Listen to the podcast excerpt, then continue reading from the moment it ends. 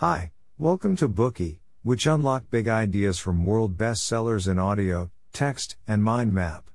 Please download Booky at Apple Store or Google Play with more features. Get your free mind snack now. Today we will unlock the book The Age of Gold, the California Gold Rush and the New American Dream. The Gold Rush, the comedic masterpiece of filmmaker Charlie Chaplin, was released in 1925. The film tells the story of Charlie, a tramp who joins the gold rush in the American West, experiencing hunger, hardship, and dangers along the way. In the end, he becomes a wealthy man and wins a woman's heart.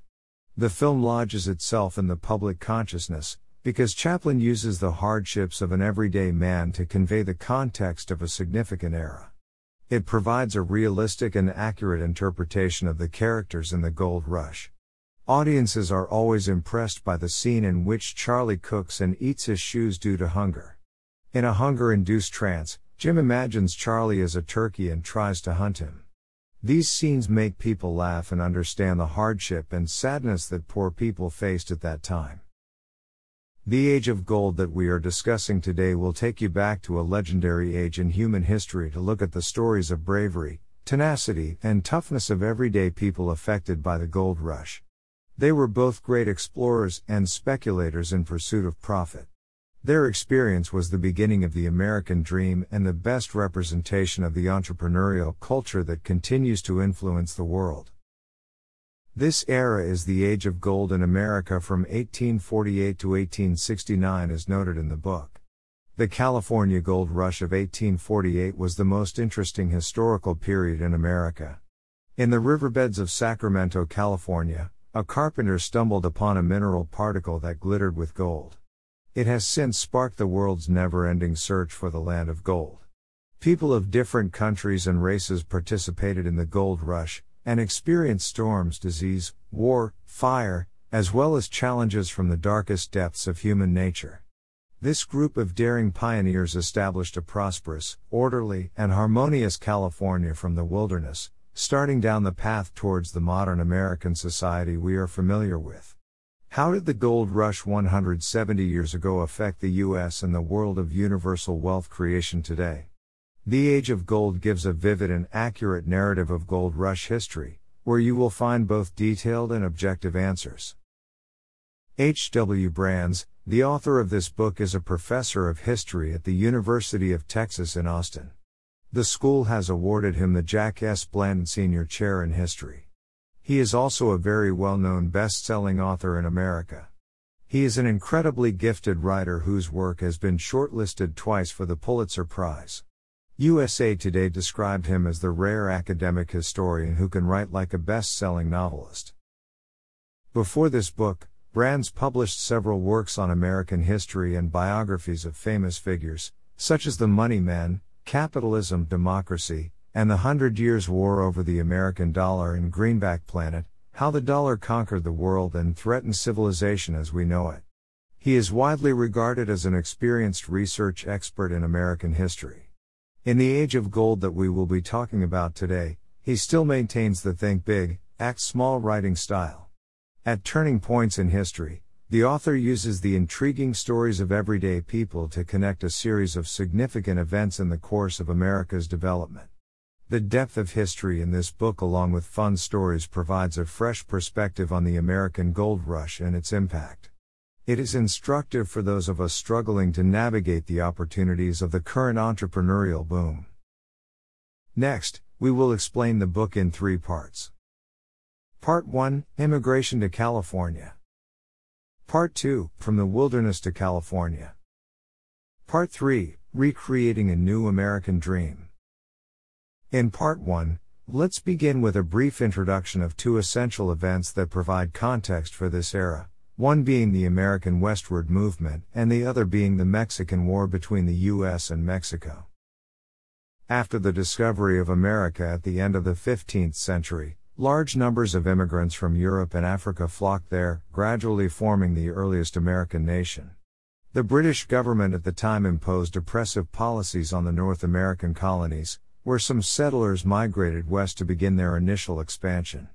By the end of the 18th century, after the American War of Independence, large numbers of capitalists, slave owners, speculators, and ordinary people embarked on another large-scale westward expansion of the territory to ease the conflicts and expand the domestic market. The westward movement became a development strategy for the whole country at that time. A concept called Manifest Destiny was introduced, which also became a value that advocated for American expansion in the 1840s. When America first became independent, it was not as big a country as it is today. Many of the U.S. territories that we know of today were acquired by the American government through purchase, annexation, and plunder. The most typical example was the Mexican War that broke out in 1846. American forces captured Mexico City very quickly. The Mexican government was forced to accept the cession, ceding a total of 2.3 million square feet of land in Texas, New Mexico, and California to the U.S. Just 2 years later, when the news of gold mines in California spread, the whole country exploded in scenes of jubilation. There was no doubt that the discovery of gold mines was a significant boost to the westward movement that had been going on in America for half a century. The pristine and fertile land made people see the possibility of changing their destiny. Countless people from far and wide abandoned their immediate livelihood and flooded into Coloma where gold was discovered. Gold seekers sold their fortunes, packed up and scrambled to buy boat tickets, flooding the American West with immigrants from Chile, Europe, and even from as far away as Australia and China. They imagined that their future would also glitter as splendidly and charmingly as the recently discovered gold. Gold mines in California were the most significant windfall of the era. However, the goal that people pursued while enduring considerable hardship did not necessarily yield the rewards that they were expecting. To reach their destinations, the majority of overseas adventurers needed to cross the Pacific Ocean in the Isthmus and voyage around Cape Horn. At the time, competition in maritime trade put pressure on rapid development in shipbuilding techniques, ocean current research, and navigation technologies. The great discovery of gold sparked a literal frenzy in demand for new ships. As a result, clipper ships, vessels that were longer, taller, and faster were designed. The brothers Griswold spent $150,000 to build the Challenge, which was the world's longest ship, setting a record for the California run. Back then, even $60,000 was a hefty sum for building a vessel. However, the extreme climate variability at sea could not be subdued by human progress alone. In the Bahamas, a sailing ship could not go fast if it encountered the equatorial doldrums.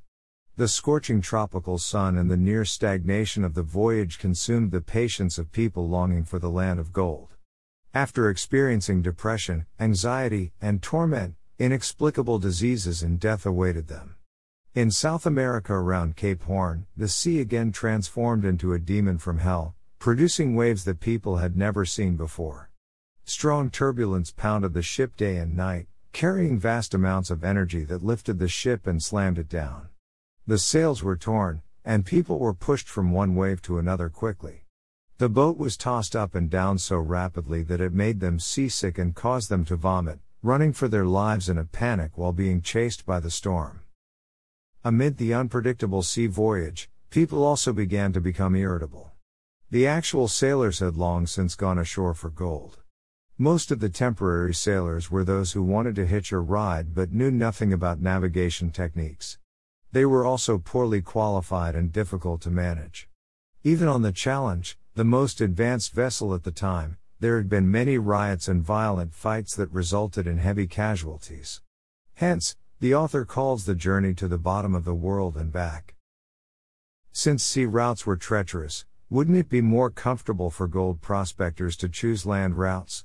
Land routes were almost used exclusively by Americans. The number of people who came into California by land far outnumbered those who came by sea, and they were an essential component of the history of American westward expansion. The overland journey for gold began on the Missouri River, turning towns along the river into stopping points. The dramatic increase in population not only drove up prices, but also brought a deadly danger, cholera. Local drinking water and sewage systems had limited carrying capacity, so infectious diseases were spreading quickly. In St. Louis, the largest city along the Emigrant Trail, 2,000 people were killed by cholera alone in June 1849. Another risk of the journey came from the harsh natural environment of the West and the Native Americans who had been living there for generations. Even with plains, deserts, deep canyons, boulders, and cliffs, people on the long trek were not in the mood for appreciating the scenery as they were always facing hunger and water shortages. The Native Americans set up roadblocks to collect tolls and even raided westbound convoys to loot properties, adding to the desperation of the gold seekers.